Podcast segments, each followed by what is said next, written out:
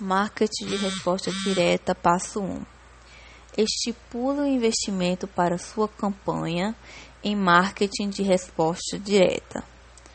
Se for a primeira vez que você está executando esse passo, comece pequeno.